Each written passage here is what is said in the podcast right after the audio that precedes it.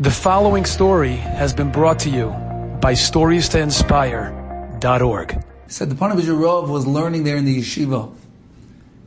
And he was in the shiur, the person telling the story. He was there.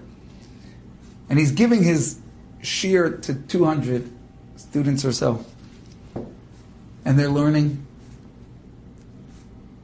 And suddenly in the middle, a fellow comes in bareheaded fellow comes in and whispers something to the Ponevezher Rav. So the Ponevezher Rav smiles and responds, and the fellow leaves. A few minutes later, the fellow comes in again.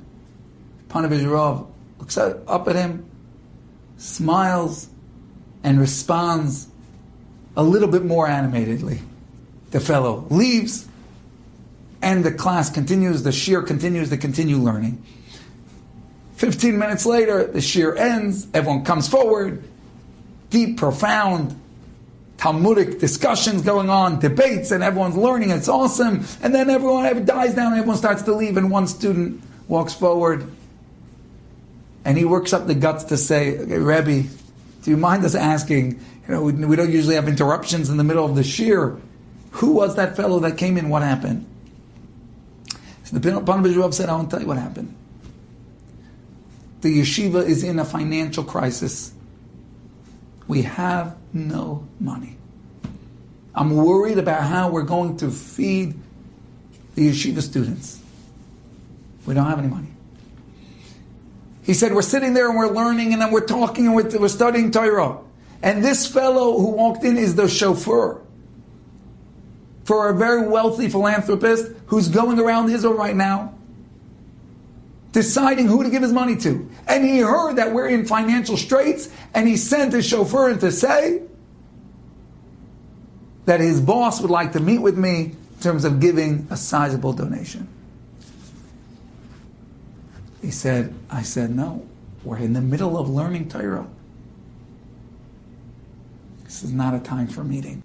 I said, I would love to meet with him after the class. If he could wait 15 minutes, we'll meet. The fellow came back a few minutes later after having reported back to his boss, and the philanthropist said, No, it's either a meeting now or no meeting. So he came back to me and he whispered in my ear, A meeting now or nothing. I said, I paused for a few seconds. What do I do? He said, and then, then it became clear to me.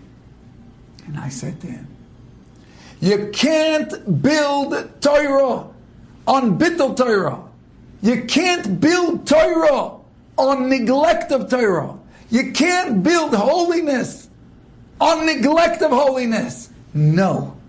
If he has to interrupt the shiur, the Torah learning, then no meeting.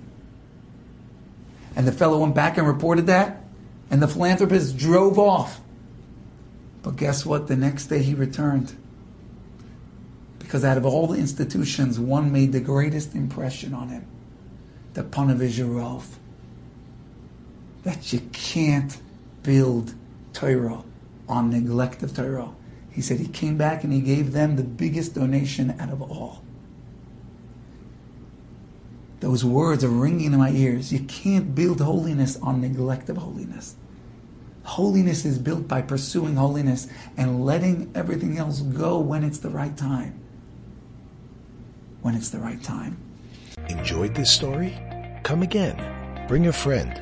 Stories to inspire.org.